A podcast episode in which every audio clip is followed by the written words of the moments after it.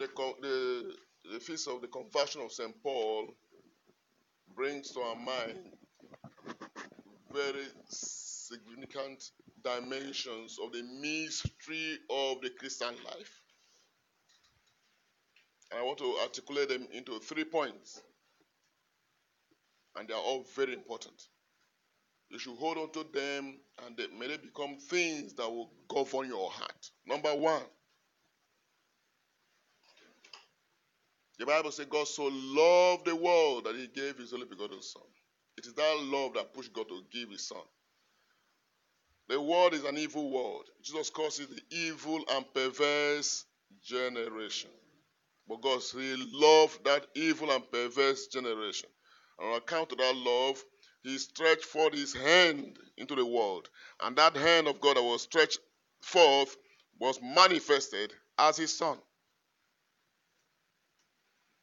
That action of God coming to the human family is called grace. That irrespective of sin and wickedness and bondage and all the darkness that ravages the world, God still put his hand in the mess of the world. That action of God is called grace. It is that grace that captured this man who was an instrument of destruction to the body of Christ.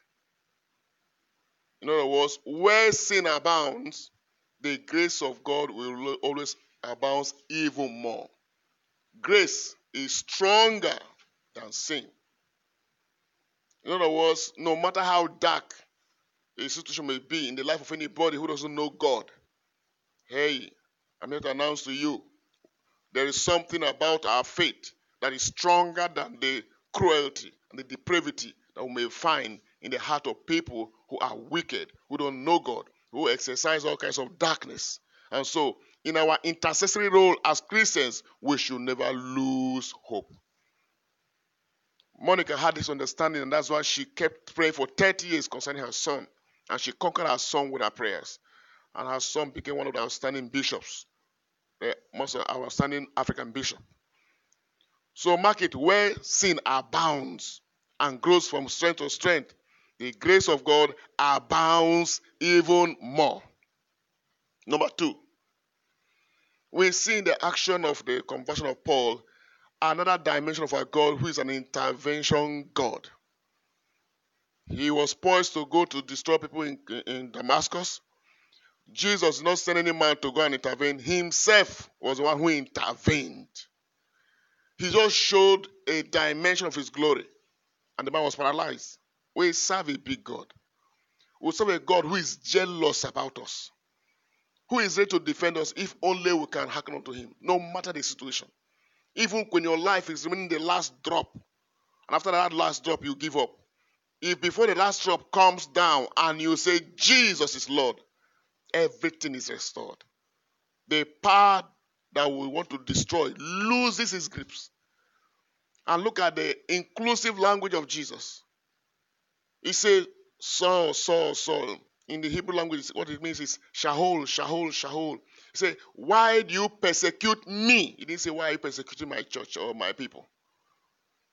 So the, the touching of the body of Christ is the touching of Christ Himself. Whoever is touching you is touching himself. When they touch you, be it spiritually, when they maltreat you, be it physically, in whatever way the devil may want to cause havoc around your life, mystically, it is Jesus that is being handled. And one day, they say, Don't touch the lion at his what? Is it tail or what? so this time around, he roared, and his roaring did what? Brought about the turnaround of a man called Paul. Our God is an intervening God. When situation rises against us and it appears hopeless, don't forget this dimension of God. Job said, I know my Redeemer liveth, even at the very, mm, what I call it, worst situation or worst scenario of his life. He never lost hope. He never gave up.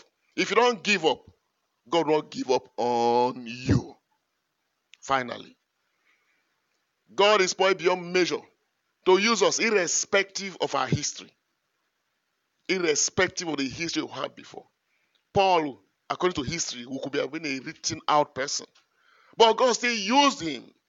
He became an outstanding minister of the word. God didn't say, now this man, you have persecuted me so much, even though you have repented, let me go and pick some other person who have been serving me faithfully. No. If God reinvents your life and touch you by his grace, you become a qualified person to be an instrument that will carry his glory, carry his power, carry his majesty everywhere. You see, anybody, no matter who you are, don't say by age I can't do anything. Moses went to Egypt to set the people of Israel, you know, people of Israel in Egypt free at the age of 80. Caleb took up the mountains of possession at the age of 80. Wow. So there's no time to say, ah, in the journey with God, there's no old age. Because himself is more older than us. He's called what? Ancient of days. And he's still working till now. The Bible says, in our old days, we shall be full of sap, still green. You don't look at the outward form that is vanishing, but you look at the inner man that is being renewed every day by the word of God. So we should always position ourselves to become instrument of grace. If you're a product of grace, you must be an instrument of grace in your family radically. It's not being religious. You must be a radical dispenser of grace if grace has saved you, if grace has visited you, if you have received that love of God. We must become the manifestation of grace. This is what God is expecting of us. If we don't manifest this and realize it, we're just, you know, sometimes well, uh, I don't like using this word. Well, just bunch of useless people when it comes to the faith, you know. But God wants us to, you know, be on that part where He will use us. He said, if you lose your taste, what are you good for again? Look at the way He said it. He said, "You it's better to be what to be thrown on the ground and be trampled underfoot by men." So if you are not fulfilling the purpose of grace, you have qualified yourself to become what a footmat for human beings. That's what I portion in the name of Jesus Christ. So today's feast challenges us on that dimension, so we can yield ourselves to honor, know that yes, if we give ourselves unto God, He will use us. And he, look at what He said. He himself is one who's sending us. He has backed us up. He said, These are the signs of those who follow me. In my name, they will cast out demons. That's the first thing. Remember, your first Christian faith must, be, must be to deal with demons. He didn't put it last, he put it first because that's the first confrontation that we experience in your life. If you don't deal with a cloud of darkness, you cannot manifest faith. You cannot love God. You'll be you'll just be living in yourself. That's the first thing. Even Jesus himself, before he manifested, he had to confront Satan. It will come in different dimensions. He says they will speak in new tongues, meaning you don't talk the language of the world. Be from praying in tongues and speaking in tongues, and then the language of the gospel becomes your language. You don't speak the language of the world any longer. You speak the language of faith. He said they will pick up serpents, dominion. That serpent that was that, that came to the garden, you will pick them up. You will mess them up you will dominate them. Finally, he says, if you drink any deadly thing, wow.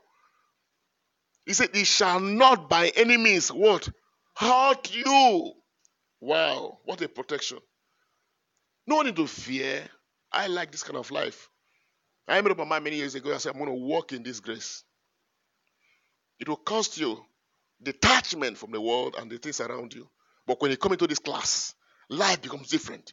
You're no longer a beggarly Christian fearful, intimidated, limited. No, you come to the realm where you will now enjoy what they call the gross liberty of the children of God. It is your portion.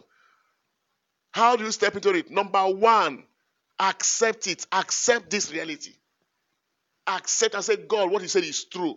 When you accept it, you pray, and then acknowledge it in your own life. Download it into your own life. Say, Lord, this you said, I accept it. It is true. What you said is ultimate. Your word is settled in heaven. Your word is settled in my head now.